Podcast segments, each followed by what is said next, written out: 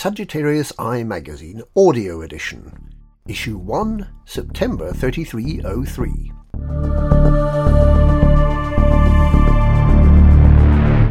Editorial Love at First Sight. Welcome to Sagittarius Eye. Written by Whitman. Hello and welcome to this first edition of Sagittarius Eye, the newest and brightest supernova of news in the galaxy.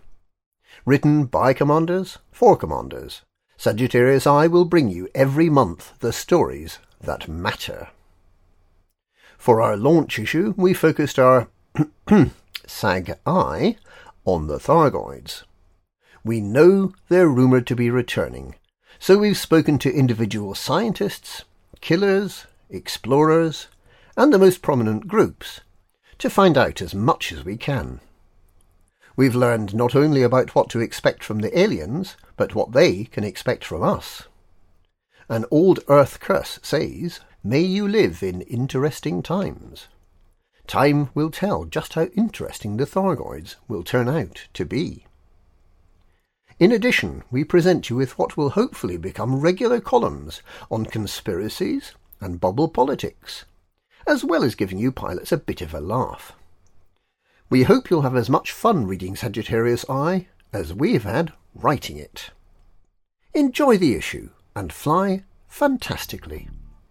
Whitman, Executive Editor.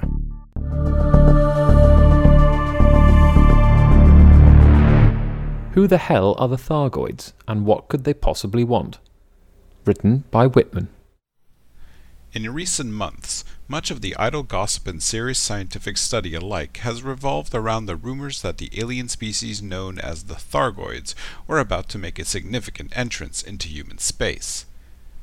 No news magazine worthy of the name could do anything other than attempt to find some truth within these rumors.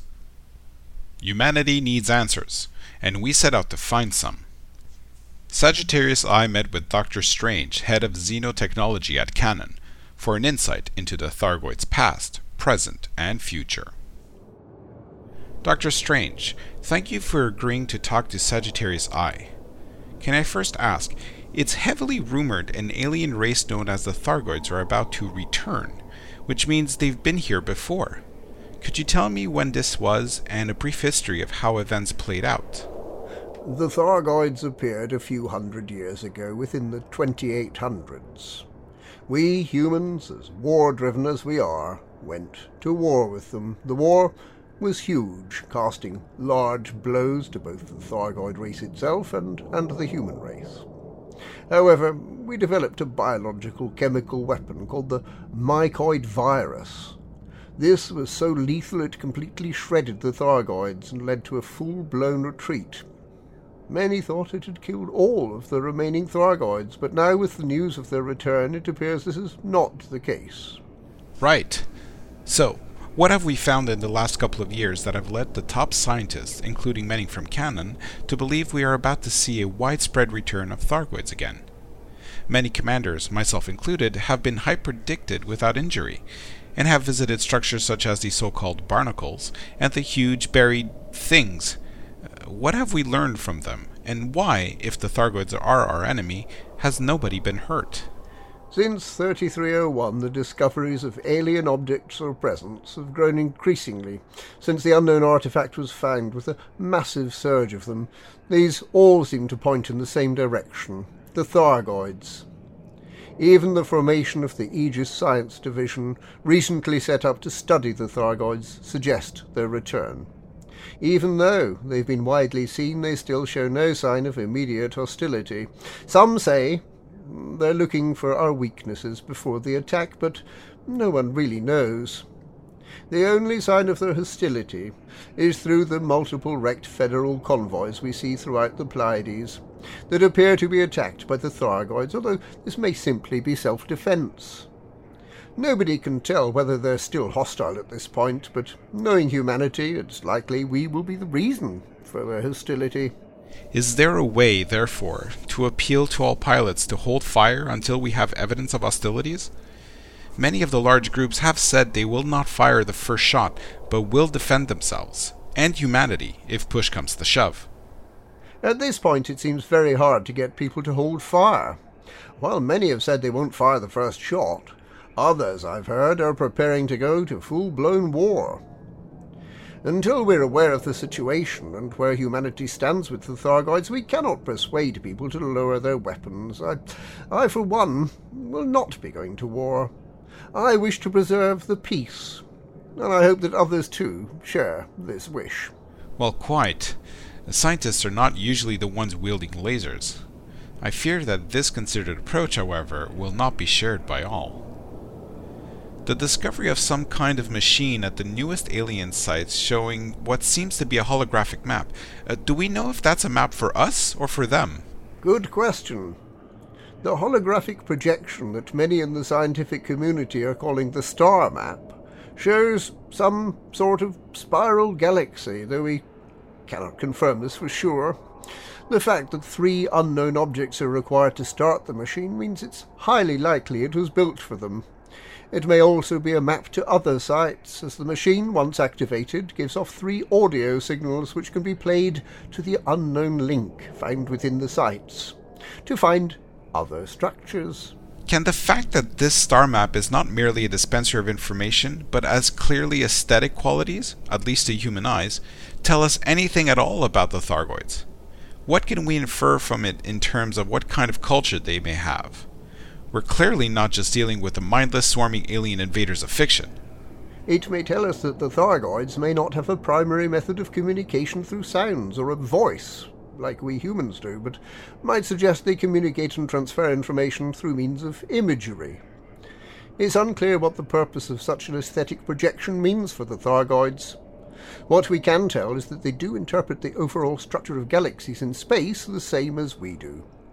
It also appears they have a very organic and yet high-tech style of living, as their holographic projection technology in particular seems to be much more advanced than ours. Are Canonn scientists still working on this map to see what it represents? If it is the Milky Way, what could this mean for the Thargoids when they arrive? Canonn scientists are indeed still working out what this may be. Right now there seems to be very little to help us with that. If this is the Milky Way, it could show or suggest possible Thargoid home systems, though again it's very hard to tell at this moment in time. Watch this space, if you'll forgive the pun. It certainly is fascinating stuff. Finally, what can we expect to see in the near future? Just this week, a prominent member of my profession said in his publication he believes a Thargoid attack could be imminent. Does Canonn share that view? And what can ordinary pilots do about it? Some have suggested fleeing the bubble for Colonia. There are a lot of very concerned pilots out there, and I wondered if you had any scrap of hope for them to cling to. With ever growing military presence arriving in the Pleiades, I'd say it's most probable for an attack or even war to take place. Canonn cannot comment on whether we believe an attack is coming. It's certainly hard for us to tell whether they'll be the ones to fire first, but we're always researching and looking out for their presence, and so if needed, we can prepare you. For those ordinary pilots, I recommend a few things. It's highly likely that our powers are preparing for the worst, so it'd be safer to stay within their reach. I also recommend keeping up to date with the news. If an attack is coming, you need to be aware. And my final piece of advice is not to panic. Many pilots, including myself, have had many encounters with the Thargoids in recent months, and right now they show no immediate signs of a hostile approach to normal pilots. Thank you for speaking to me. I appreciate it. And I'm sure the rest of the galaxy will join me in thanking Canonn for the work you're doing for the good of us all. Sagittarius Eye also asked prominent pilots and groups how they viewed the heavily rumored imminent arrival of the Thargoids. I am looking forward to them, given they are our overlords and all. Plus, it will be fun to see Commander sandwiched between SDC and the Thargoids. Should make for some nice drama. Harry Potter, Smiling Dog Crew. Mobius has always preferred peace and cooperation, so first contact will hopefully be peaceful. But if all else fails, uh, we got guns. Orchicum, Mobius. If it turns out we can make money from Thargoids, we will find an effective way to quickly neutralize their ships and strip them of anything valuable. We are masters of aggressive negotiation. Are we scared of the Thargoids? Not one bit. We will do what we have always done adapt, overcome, and get rich. Majinvash, the code. I like to think we can cooperate peacefully, but fear dark forces, politicians, and rogue commanders who wish to create an us and them scenario for personal power will push us into conflict. Elitnil, explorer. Should the 13th Legion have first contact with the Thargoids, we will extend neither olive branch nor weapon fire. Rather, we will seek to gain intelligence on this alien species. What do they want? What are their weaknesses? How can they be killed? The 13th Legion does not seek to start an interspecies war, but make no mistake, if the Thargoids so much as think about harming the Empire or Imperial interests, we will lay siege upon them with the force of a supernova. Night Shady, 13th Legion. We, at the Order of Enblackenment believe all creatures of this universe are children of the void, thus our brethren. We understand humanity feels threatened by these beings. However, we do not yet know what the void has prepared for us. Ultimately, it is what the Thargoids do that will determine our response as a group. We will refer to our oracles and seek guidance on what the void's will is and take appropriate action. We will begin with a peaceful stance. We all have been assigned a purpose. We seek to increase entropy, which will hasten the heat death of the universe, and if it comes down to defending ourselves in order to continue the pursuit of our objective, we will not hold back on striking. Cardinal Finrod and V, Order of Emblackenment. It is true that the original Galcop failed when tested against the Thargoids. It is clear that we are facing a new attack. The uh, new galactic cooperative of worlds will make them pay for every station, planet, and light year with blood and flames. We will hold the line. Humanity will not be forced to flee, blind and afraid, into the dark. Spokesperson, Galcop. The Sovereignty have long warned of the coming Thargoid threat. We have planned for the coming storm and stand ready to serve as humanity's protectors during the coming apocalypse. To this end, every commander within our ranks has been ordered to fight until their final breath. They are then to join the exodus to Colonia, where we will prepare for the inevitable siege. The bubble cannot survive the Thargoids' assault, but humanity can, and we will, eventually, prevail. DJ Truthsayer, The Sovereignty. Thargoids. Yeah, we've heard of them. Big flower ships, right? They come down here with an attitude acting all big and bad, but the question is, are they fast? Well, they're welcome to come along and try and prove it, but they'll have to present video or photographic evidence of their race time, same as everyone else. Are we scared? Nah. We have a secret weapon. His name's Cookie Hole. If they can beat him, then I'll be impressed. Oh, and that whole kick the alien thing. It's a joke. They do understand that, right? Alec Turner, Buckyball Racing Club. As explorers and pacifists, SCPP is fascinated by the discovery of this alien race and the opportunities and significance this encounter means for the human race. We are still gathering information like everyone else and following the discoveries attentively. We understand there is a great chance that we might be dealing with a hostile race, but if the conflicts in our own history have taught us anything, it is that more often than not, such animosities are the consequence of deep initial misunderstandings, lies, and deception. At this time, we are still just observers, and we would hope for a peaceful approach for which we need to understand them thoroughly before acting. However, if the circumstances lead us to war with this race, SEPP is ready to defend our space and the human race. Cancrovantas, SEPP Chief of State. Nothing beats matching your skill with others. I'd love to have a challenge from the Thargoids. That 90s kid. Good bad guy. Children of Raxxla, like many others, expect first encounters to be undermined by those who lurk in the shadows. The power blocks and their lackeys and the shadow cartel puppet masters that have gone to great lengths to keep humanity fixated upon our own tiny speck of the galaxy. Unless people deal with our enemy within first, we have little hope of peaceful coexistence with our neighbors.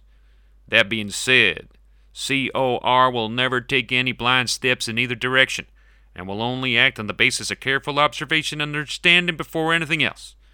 Considering all life forms equal, any signs of non hostile movements will be met with friendly and observational behavior, while on the other hand, any hostile action against us from any life form will be met with proper resistance and response. Aramis Kamzel, Children of Raxxla.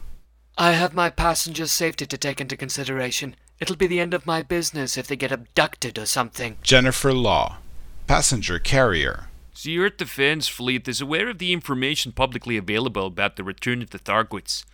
I also have a good expeditionary team actively working on all aspects of alien research.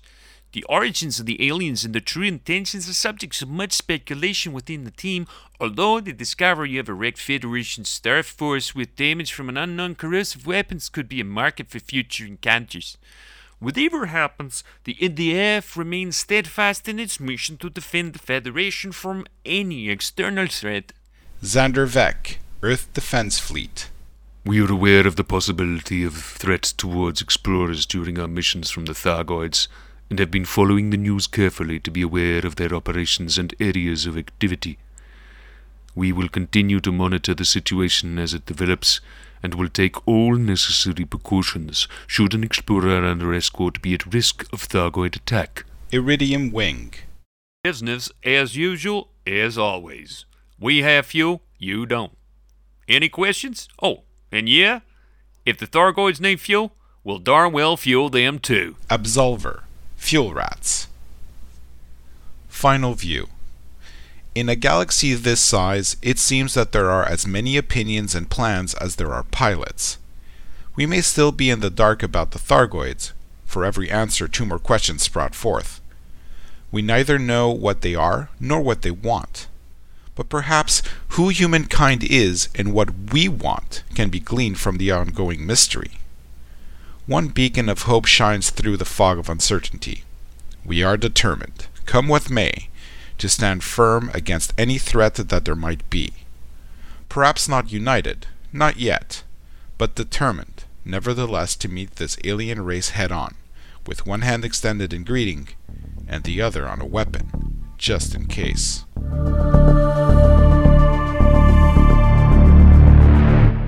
Vitreous Humour. Galaxy Songs. Written by Whitman. Say hello, lave goodbye. Seance in a lifetime. The song remains the same. Portriti vacant.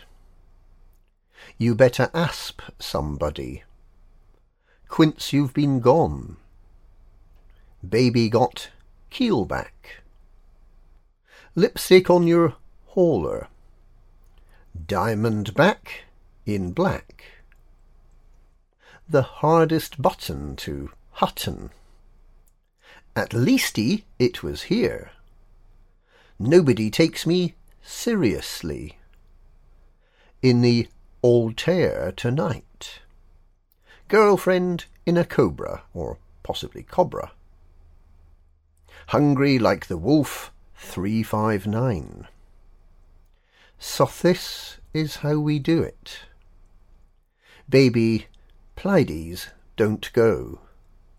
Sitting Conda, dock, off the bay.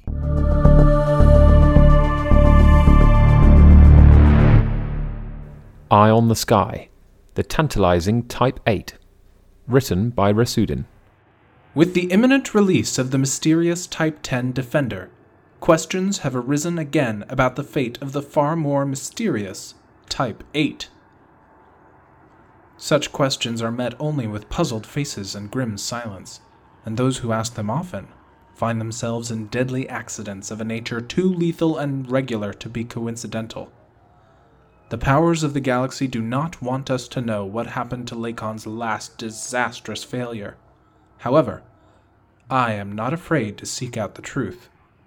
As I write this piece in the Remlok storage closet of a deep space exploration vessel under silent running in an uncharted system far from the bubble, I know my life is in danger if I speak out.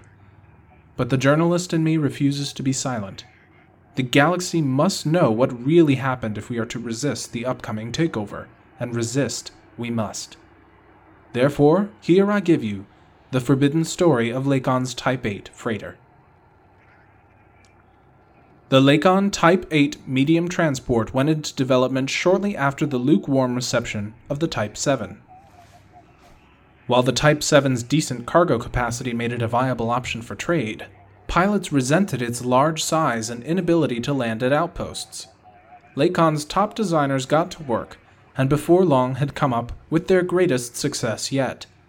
The Type 8 was a marvel in freighter design, almost able to match the Type 7's capacity for cargo while sacrificing none of its jump range or defensive capabilities, all at a very cost effective rate. There was only one hiccup in the design of this technological masterpiece. It required a specialized, custom made power plant called the Type 8 reactor. None of Lakon's factories were equipped to manufacture this unique piece of technology. Eager to launch the new line of freighters, Lakon's leadership gave the go ahead to construct a new factory on an airless moon. The project was placed under a shroud of complete secrecy, so as to protect the new reactor technology from competitors. I only discovered its existence myself a few weeks ago when I was visiting Lakon's headquarters under the pretense of checking the warranty on my keelback. I would never own such an environmentally unfriendly starship. I managed to slip into the classified information storage section when I told my guide I needed to use the restroom. Resting beneath the access codes for Lakon's illegal bank accounts in Archon Delaine's jurisdiction, I found a datapad containing all I needed to know about the Type 8's manufacture. My escape from Lakon's headquarters with the critical datapad was a harrowing ordeal, involving a stolen prototype Taipan and a transparent flight suit. But as my journalistic fortitude is not the subject of this column, I will spare you the details, dear reader.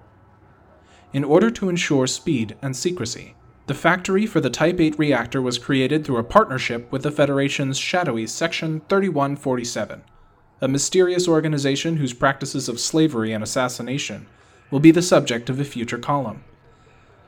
As the laborers constructing the factory were all slaves, they could be killed as soon as the factory's construction was complete to maintain secrecy. After months of labor and trillions of credits and expenses, Lakon finally finished their factory they held an opening ceremony, wherein a small number of Lakon's top executives were invited to witness the factory overseer, starting up the assembly line.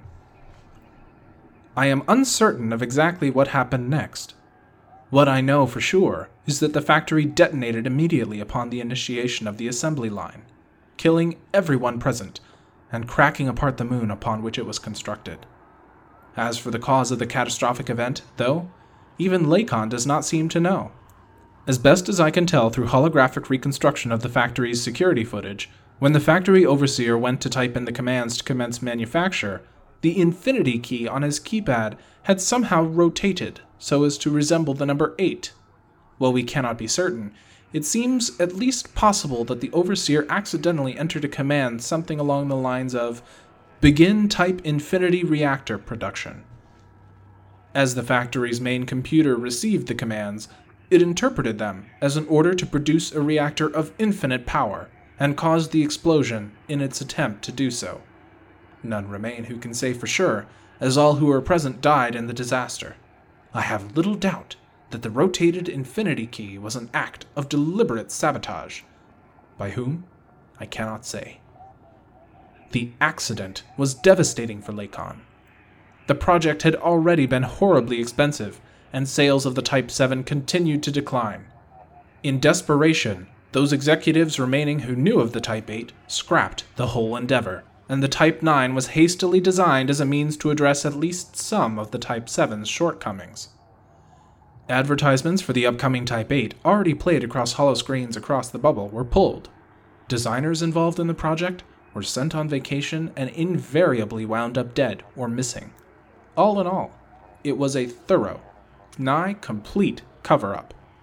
Even I, with my extensive experience in this manner of research, stumbled across the truth through fantastic coincidence and a maze of close encounters. It was such an effective operation that today, none remember anything about the failed Type 8, even those who saw the advertisements for it many years ago. How can such a comprehensive wiping of the collective memory be possible? Lakon on its own could never have achieved it. Could it have been the Federation's Section 3147? Possibly. But I suspect another faction is at play. A faction powerful enough to wipe the star system containing the exploded factory from all galaxy maps and computers so that no one could ever find it. More than any other organization I have exposed in all my years as a journalist, I fear them. I dearly hope you know who they are, dear reader. If not, you might be fortunate enough to find a black market copy of the last issue of Jameson's Ghost. That last issue contains a piece I wrote called Them, Themselves, and They, a comprehensive expose of the galaxy's master manipulators. I dare say no more about the piece in this column, for fear that the newly launched Sagittarius Eye might meet the same fate as the aptly named Ghost. Perhaps they are responsible for the metaphorical black hole into which all knowledge of the Type 8 has sunk. Perhaps they are even the ones who rotated the infinity key on the factory overseer's keyboard, causing the experimental facility's destruction. I cannot say anything for certain. I have remained in one place for too long and must move on. Keep a lookout for my next column, dear reader. I can't say now what that column will reveal, but expect to see news of an embarrassment in the offices of a high ranking government leader any day now. Fly safe, commanders, if you can.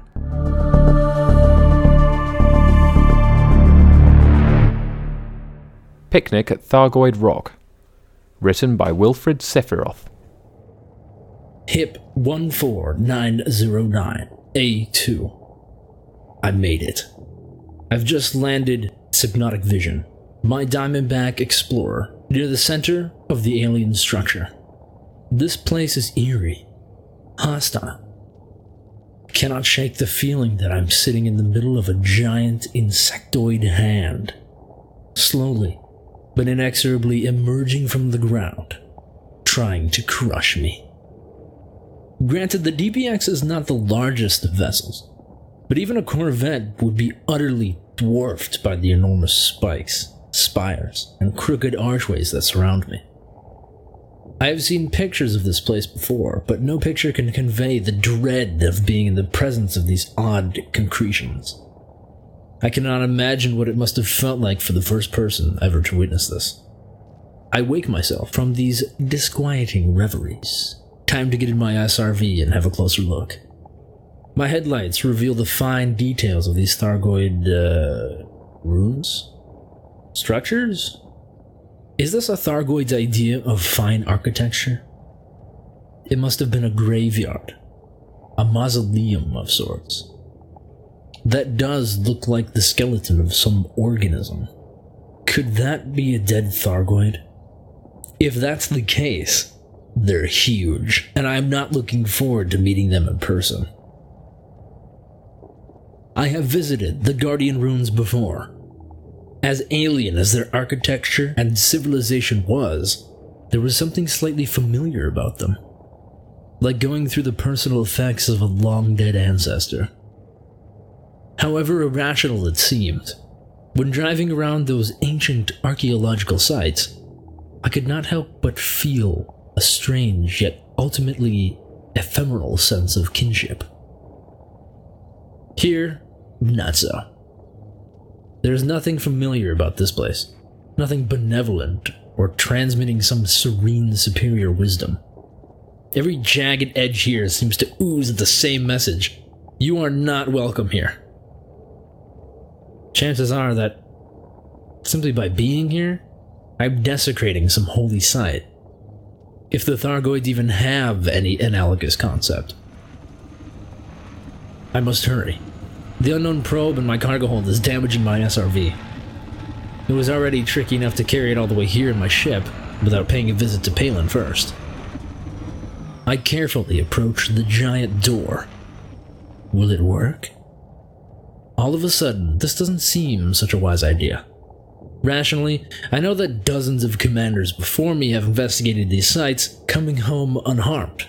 But my reptilian brain is screaming, Get the hell out of here! We traverse unfathomable distances across the galaxy. We colonize distant worlds. But we are still little more than quivering apes when faced with the majestic indifference of the cosmos. Or we're still with mysterious subterranean alien structures. But I'm here to do my job. I had better get on with it. The door opens. There is some severe electromagnetic interference. My heads up display is barely legible. I hope the engine won't have issues. I do not want to get stuck in this place. The greenish gray tunnels are dark, misty. I proceed slowly. Finally, an opening, a larger room. The ceiling raises up to form a dome, and it seems to be covered with objects disturbingly reminiscent of eggs, and pipe like conduits running in and out of the walls. In the middle of it, hanging from the ceiling, yet part of it emerges from the floor, reaching upwards, there's a huge machine like structure. This must be the unknown device. Who comes up with these names? The structure pulsates with some kind of energy. Is this the cause of the interferences? It looks majestic. If I was a brave man, I would have with me all the necessary parts to activate this machine. I am not a brave man. I am most definitely not going to drive into a dimly lit subterranean alien compound, surrounded by mysterious drones almost as big as my SRV, and press the on button in some device whose purpose is unclear. I like xenobiology, but I also like living. Besides, my duty as a reporter has been accomplished. I take a couple of pictures with my camera drone and turn my SRV around. When I finally reach the door, I realize I had been holding my breath. The final verse from that ancient poem about a journey through hell comes to mind, and I mutter it out loud. It was from there that we emerge to see, once more, the stars. I smile. I cannot but be amused by the astronomical implausibility of a tiny being reciting millennia old human poetry in the midst of an alien spiral structure, very likely far older than his own civilization. My anxiety is washing away now, and I'm feeling a little foolish. Hypnotic vision is still here, unscathed. The scenery remains grim, but Barnard's Loop familiar in the sky, is reassuring. This is how ancient Earthers must have felt like when sailing the uncharted oceans at night. Looking up to find that single star. What was it? Sirius? Vega? Polaris? Which served as a fixed point of reference. A single bright dot of light, saying, You can still go home. I board my ship. Launch. As I leave orbit, I think about what lies ahead of us. They say the Thargoids are returning. I am no expert, and I don't think anyone can predict with certainty what this all means for us as a species. One thing I am pretty sure of, though they're nothing like us. If we're lucky, they will find us a galactic curiosity poke us a little, and then be on their way. If we are less lucky, well, I'm going to make sure my FSD is in good shape and ready to go. Bursting the Bubble Trouble Brewing in ISIS. Written by Blackmail Gnome. Over the past few months, the ISIS system has seen its fair share of problems. From infamous pirates masquerading as faction heads to youngsters killing themselves through air doming and gasping. Air doming is a growing dangerous trend amongst young partygoers. It involves switching off life support to a building or structure while dancing away until there's only one domer standing. Like the rave culture of late 20th century Earth, various types of narcotics are often consumed. Gasping is when you turn off your ship based life support and try to race back to a station before the emergency air runs out. Some just use this in supercruise, while the more adventurous turn off their life support 20 or 30 jumps away from home. Many people thought the fall of the Crimson Sons of ISIS would bring stability to this small former military system, but the ISIS curse continued. Recently, a high profile local figure, historian Dr. Tricia Dent, was murdered, with many suspecting the now fugitive husband. For a system that has a registered population of only a few tens of thousands, it seems strange that this in itself can support a Coriolis station, outpost, and planetary base. For this, we have to look behind the veneer of ISIS to dive into what makes it tick. To those outside of the system, ISIS is one of the many former military systems, once an important tactically controlled staging point, while the militaries of our bubble fought over the mining rights on the planets below. With a reasonable security level, traders find refuge within its borders, and using downtime to spend their well earned credits. Those on the right side of the law and order feel confident enough to eradicate the paranoia that every other blip on the scanner is out to get them. In all, a secure enough system to trust. Yet scratch the surface, and a startling truth emerges. When the self titled Marquis du Isis was revealed to be the infamous pirate Hellbrand Higgins, outsiders began to look closely at that surface shine, a shell that hid what was the driving force behind an economy that confounds many. An alternative black economy based around piracy and other freelance career choices.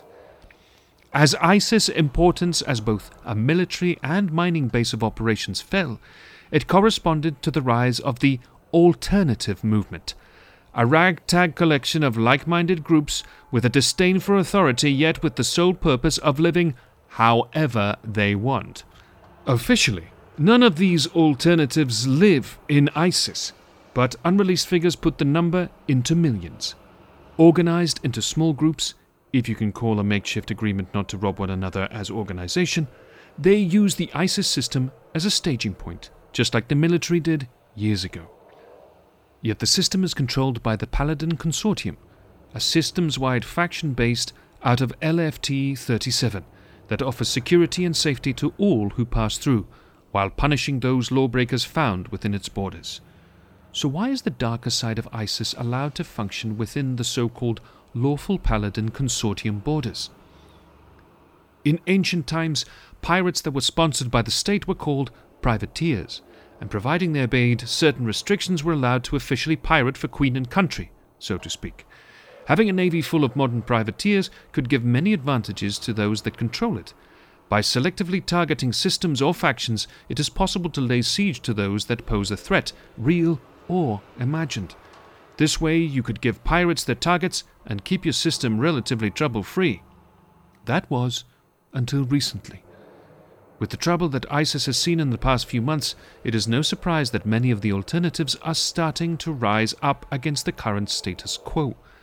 With the infamous Hellbrand Higgins back in the piracy game, a few are starting to flock to his banner. Others are questioning the logic in privateering. After all, ISIS has a lot of traders passing through the system. While the authorities will see the fall of the Crimson Sons of ISIS as inevitable for those groups that step out of line, others will see things in a different light, a somewhat darker hue than at first glance. Thank you for listening to this first edition of Sagittarius Eye magazine. This edition featured the following content creators Whitman, Cheaton 1987, A Lot, Blackmail Gnome, Danny Vega, Effigy, Jonas, Lexic Miser, Matt2596, Moranwell, Phoenix Defire, Rasudin, Skullmaster, Suverine, Ulon, and Wilfred Sephiroth. This audio edition featured the voices of Daryl Nar, Rosetta Stone, Adernis, Perky Percy, and Wotherspoon, and was edited by Adernis, Edelweiss, and Suverine. Music was composed and performed by Dustin Midnight Driscoll. We'd like to take this opportunity to thank our Patreon subscribers for their continued support of our efforts to bring you the news, written by commanders for commanders. For copies of back issues of our magazine, please visit our website at sagittarius-eye.com. Sagittarius Eye was created using assets and imagery from Elite Dangerous with the permission of Frontier Developments plc for non-commercial purposes. It is not endorsed by nor reflects the views and opinions of Frontier Developments, and no employee of Frontier Developments was involved in the making of it. Sagittarius.